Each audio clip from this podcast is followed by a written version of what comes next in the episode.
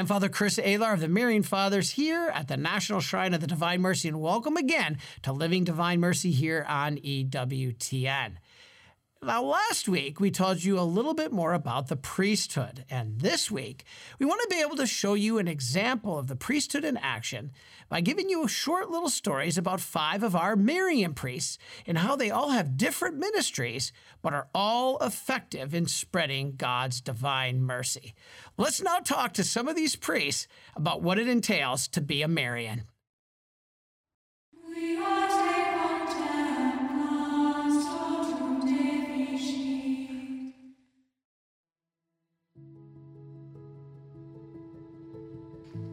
My being a Marian priest, uh, for me, has so blessed my life because the Marians have been so good to me in allowing me to really flourish uh, in writing and be able to publish books and being able to travel. It's almost like I was made for the role that I'm in right now of being an itinerant speaker and preacher because before, you know, joining the Marians, I was very much on the road, traveling all the time, going from one place to another. And I think the Marians saw that, you know, Father Don would be really good at being out there and being kind of a public face for the Marians and conferences and parishes and events. And it's where I thrive, being there before crowds of people and talking about Our Lady and St. Joseph and the Rosary and the Eucharist. I'm so grateful because I don't know if in any other religious community I would be able to, to do that. Um, and so praise God for, for all that he's done for me with the Marian Fathers. The vocation director role, I think, is where I really thrive because I love to help men discern their vocations and if God is calling them to the Marians.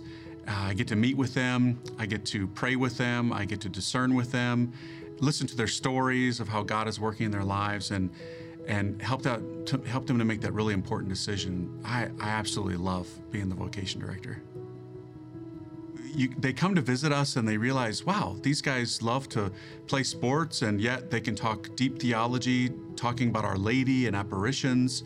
I think that's very appealing to men of today because they've come out of a culture that's very woke and very trying to get their attention and take them down avenues that you know are far away from God. And so they come and visit us and they see that we love the Eucharist. We pray the rosary daily together um, and are just guys wanting to be holy, to give God glory and save souls and get to heaven. That's very appealing to young men.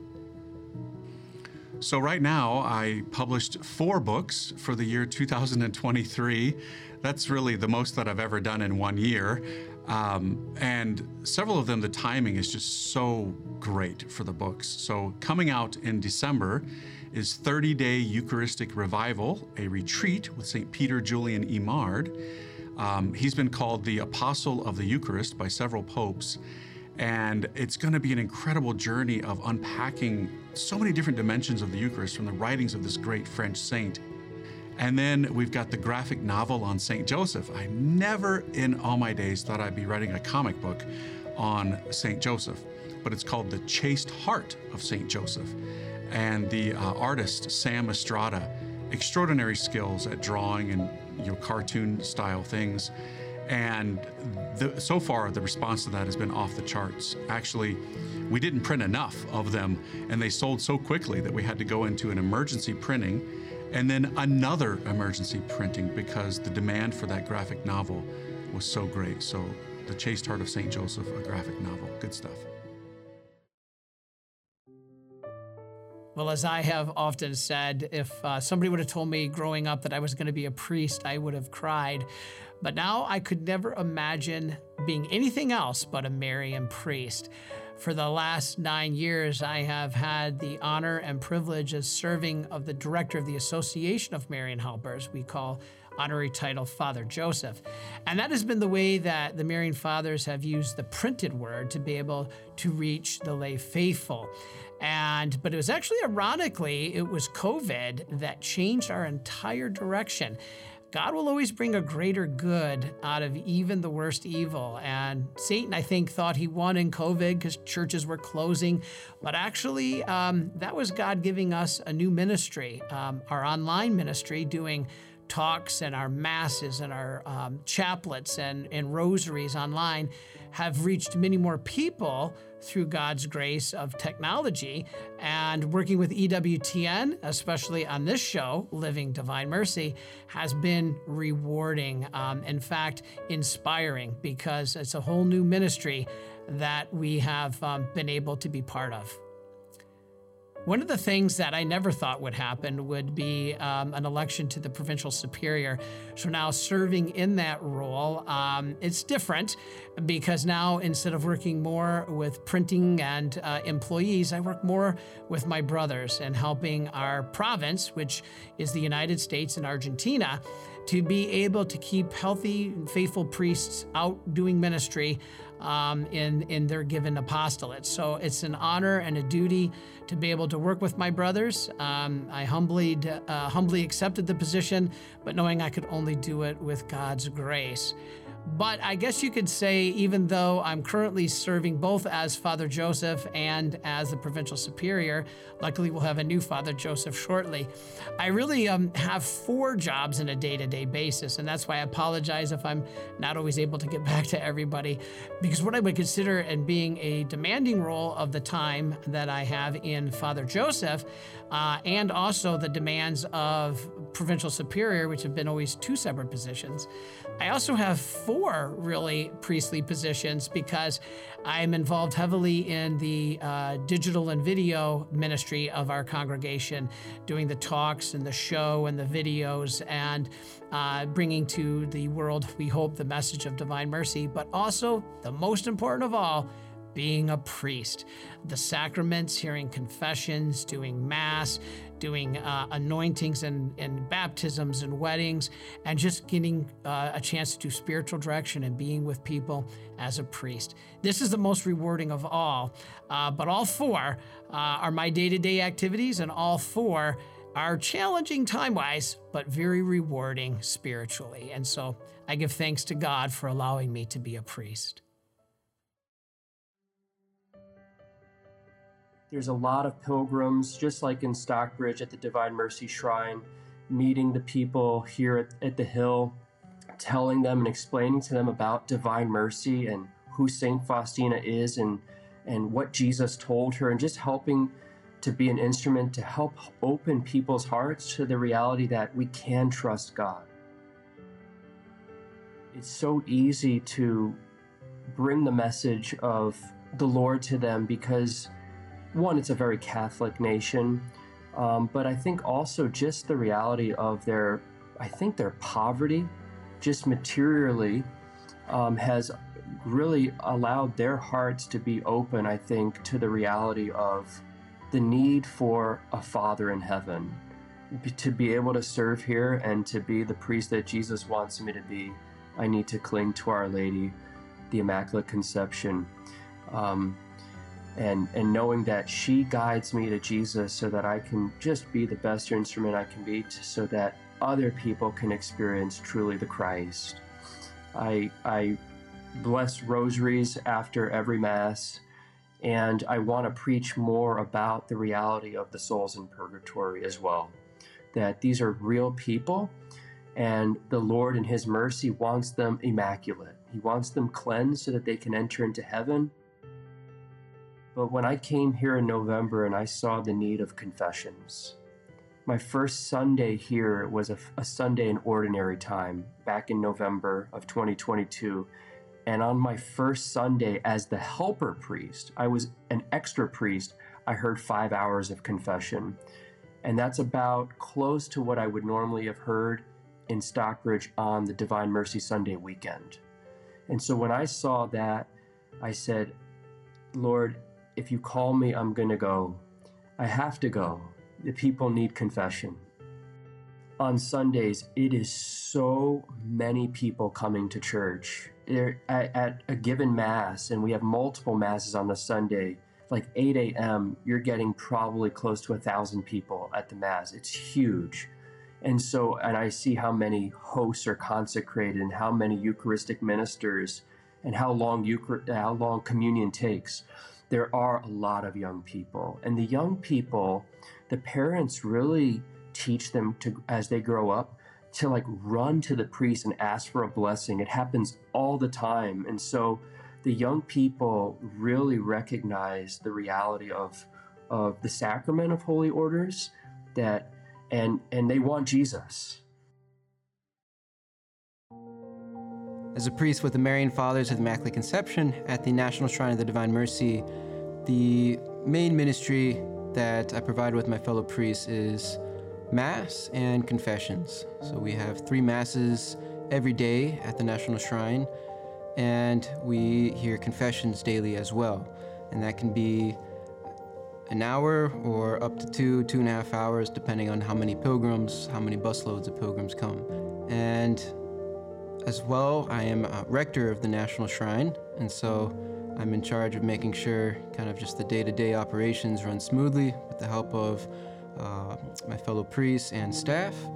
And that can include as well preparing for all our events that kind of go on for our pilgrims. Uh, the biggest one, of course, being Divine Mercy Sunday, and then Encuentro Latino, uh, which is our kind of Hispanic day, and then other ethnic days, uh, such as Vietnamese Day, Polish Day, Filipino Day, uh, and just other events throughout the year.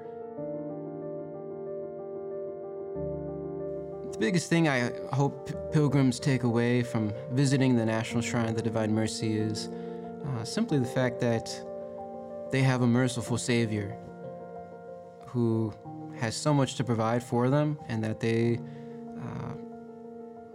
simply just have to trust in Him, just surrender to Him, and accept the, the mercy that He has for them, and then go out and be an instrument of mercy to others, uh, to all the people that God puts in their life. The Marian charisms are definitely a big influence on my ministry. Uh, first and foremost, you know, always sharing in whatever way I can Mary as someone who will lead them to Jesus, and especially honoring her in her Immaculate Conception and just kind of entrusting our ministry, uh, my ministry as a priest, to her protection, uh, and to also just lead others to be as pure and holy as she was, you know, under the mercy of God. In 2025, I'm supposed to go active duty as a U.S. Navy chaplain, and I've been preparing as a chaplain candidate, even as a seminarian, doing some training in the summers for that.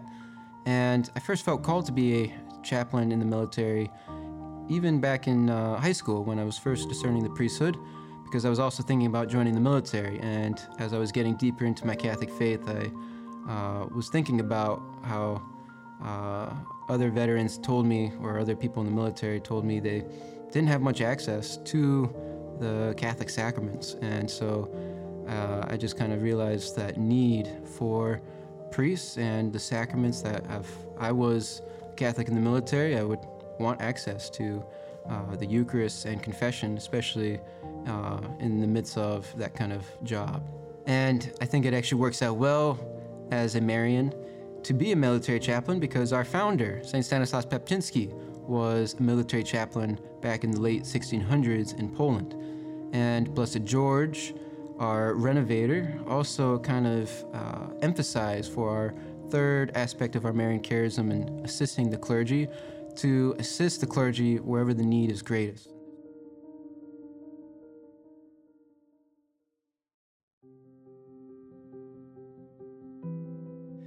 As the administrator of Our Lady of Peace, I'm involved with in various duties. My primary duty, obviously, is to um, provide the sacraments for the people. So we have Mass every day. So between myself and the other priests that live uh, in our house, um, we divide up the Mass responsibilities.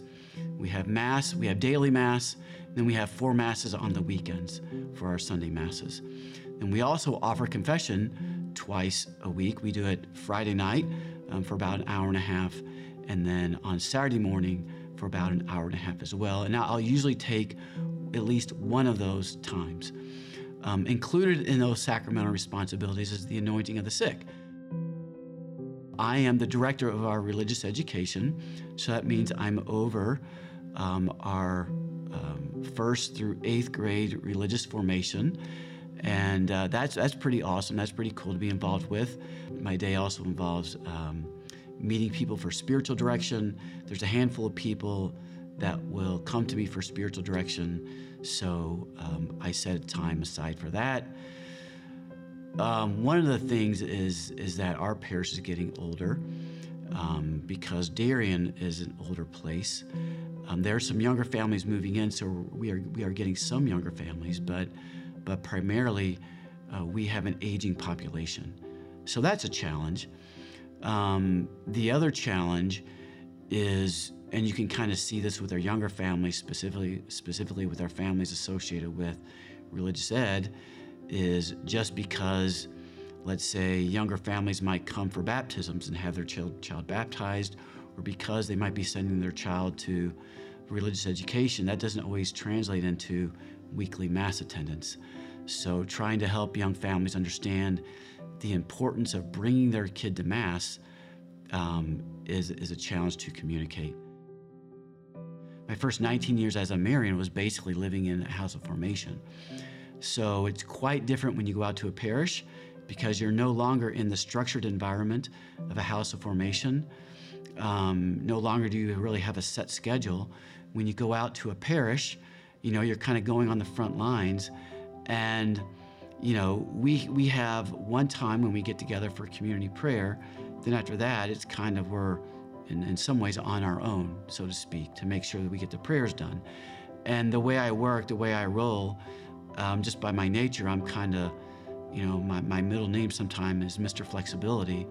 So I just kind of like roll with the punches. And sometimes I might do a holy hour in the morning, sometimes I might do it late at night. Just like everybody, most everybody in this community have been influenced by the Blessed Mother and Divine Mercy, and I'm no different. I mean, the Divine Mercy message and devotion has had a profound impact on who I am as a Marian, who I am as a person um, how I see God, how I see the church, how I see the world. And I've taken that, I've taken that message and it influences every aspect of my life, how I pray, and how I communicate God to people, especially through the sacrament of confession um, and through my homilies.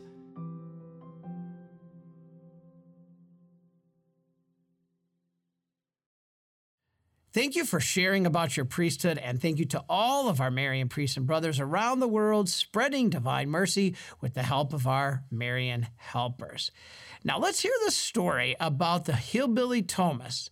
What is that, you may ask? Well, this is a group of Dominican friars who, both in an educational way and an entertaining way, inspire us to our faith through music. Well, I think music is one of the most profound ways into the human heart. It's another way to preach. One advantage of preaching through music is that it kind of enters into people's souls through the back door. When you're playing music, people let down some barriers and they kind of have a connection with you, and it makes them much more receptive to the message. Oh God, come to my assistance. Lord, come to my help. In 2015, a group of Dominican friars created a band called the Hillbilly Thomists.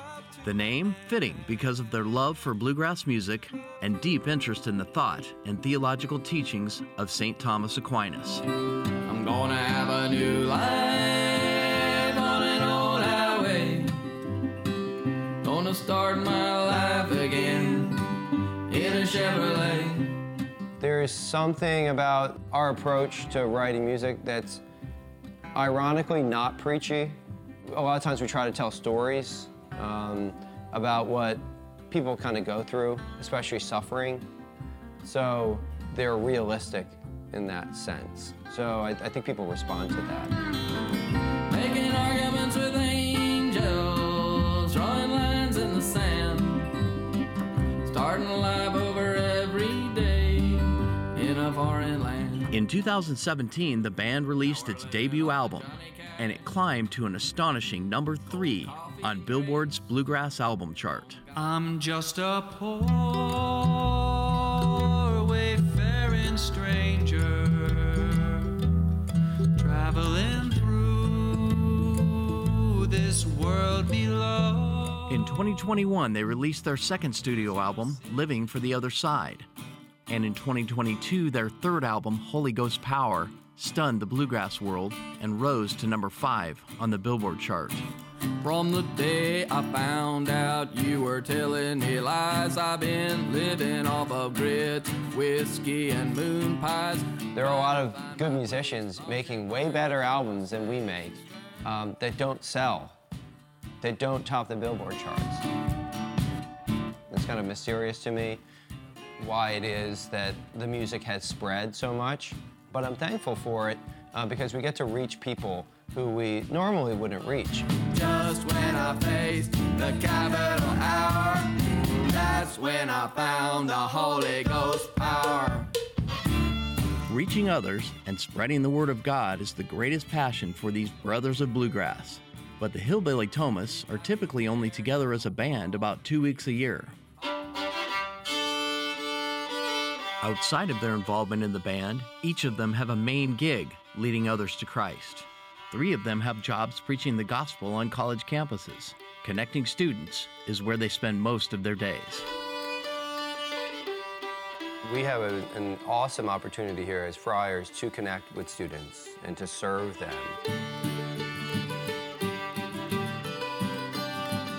It's, in a sense, uh, maybe a, a calling within a calling or a vocation within a vocation. I think a lot of what it is is forming relationships with students that are objectively centered around Christ. It's like the only reason they're talking to me is because I'm a friar and a priest. And then later in life, they'll think back, they're like, there was a priest who loved me. I am looking forward to that day. The joy of my priesthood is to kind of be a priest for that time of their lives when they're going through a lot of important changes friendship, faith. Um, it's great to kind of be as present as possible in that chapter of their life. Just as I That sounded nice. Yeah. We serve together as chaplains, but we can also use our music as it's a way to spend time with students. Oh, Connecting with our students over our music is interesting here because there are some who have gotten to know our music really well because they got to know us. Life's a little bit of sunshine, it's a little bit of cold rain. But connecting students to the lyrics of their music sometimes requires a visit to the campus pub. We have this thing called Dominicans on Draft, which is our take of theology on tap. We like to play Irish and gospel and folk and bluegrass music because there's something very joyful about it. Not only does it often touch on, on important gospel and human themes, but it's also just really fun.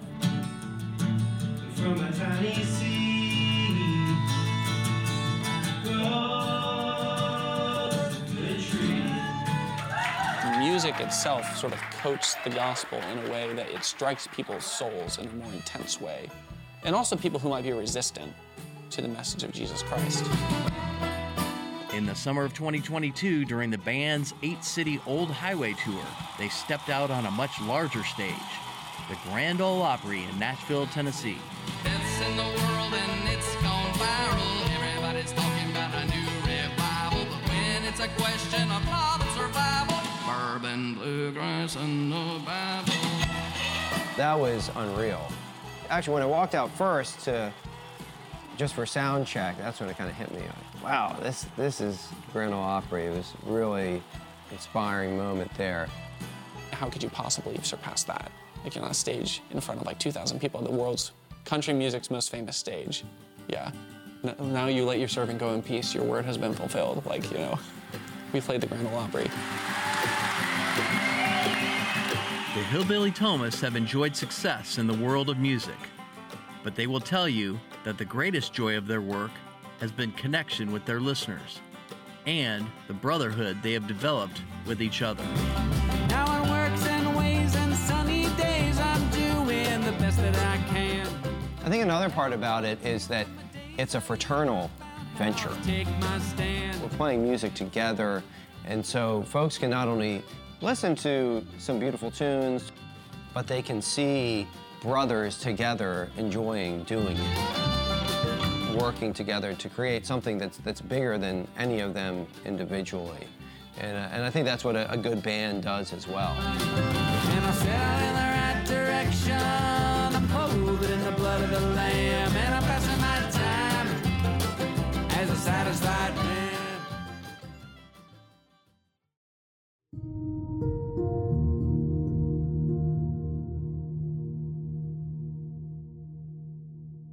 Week for confession came, and to my great joy, I saw the priest I had known before coming to Vilnius.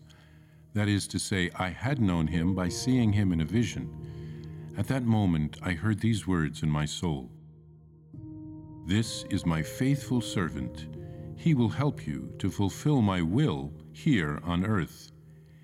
Yet I did not open myself to him as the Lord wishes, and for some time I struggled against grace.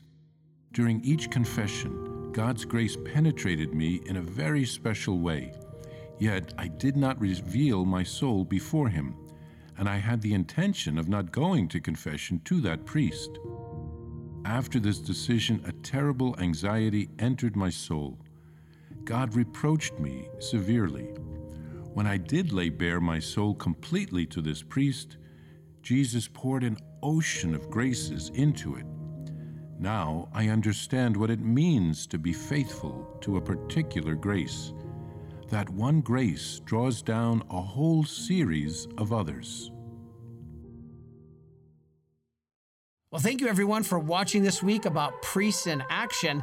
And be with us next week because now we're going to see the priests in ministry, especially with the important ministry of exorcism. And until then, may Almighty God bless you, the Father, and the Son, and of the Holy Spirit. Amen.